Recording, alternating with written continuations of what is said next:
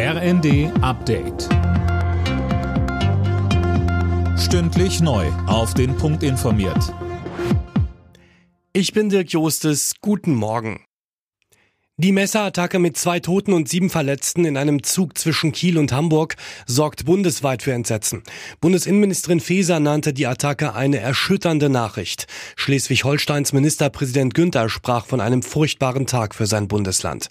Er sagte weiter. Wir werden äh, alles dafür tun, Polizei, Staatsanwaltschaft, die dort vor Ort sind, dass hier so zügig wie möglich aufgeklärt wird, die Hintergründe dieser schrecklichen Tat bei der Deutschen Post gibt's heute wieder bundesweite Streiks. Damit will die Gewerkschaft Verdi im Tarifkonflikt weiter Druck machen. Und nach dem erfolglosen Start der Tarifverhandlungen im öffentlichen Dienst stehen erste Aktionen an, lokal in Niedersachsen.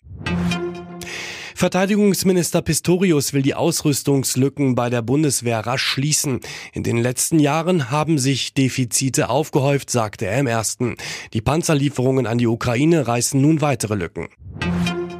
Ex-US-Präsident Trump darf demnächst wieder Facebook und Instagram nutzen. Der Mutterkonzern Meta will die zweijährige Sperre gegen ihn beenden.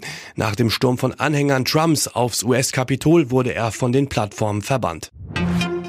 Die Ergebnisse der Fußball-Bundesliga vom Abend. Augsburg Mönchengladbach 1 zu 0, Freiburg Frankfurt 1 zu 1, Bremen Union Berlin 1 zu 2, Leverkusen Bochum 2 zu 0 und Mainz Dortmund 1 zu 2.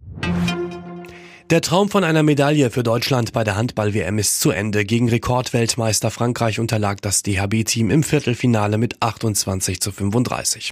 Vor allem in der zweiten Halbzeit scheiterte die deutsche Mannschaft zu oft am französischen Keeper Desponet.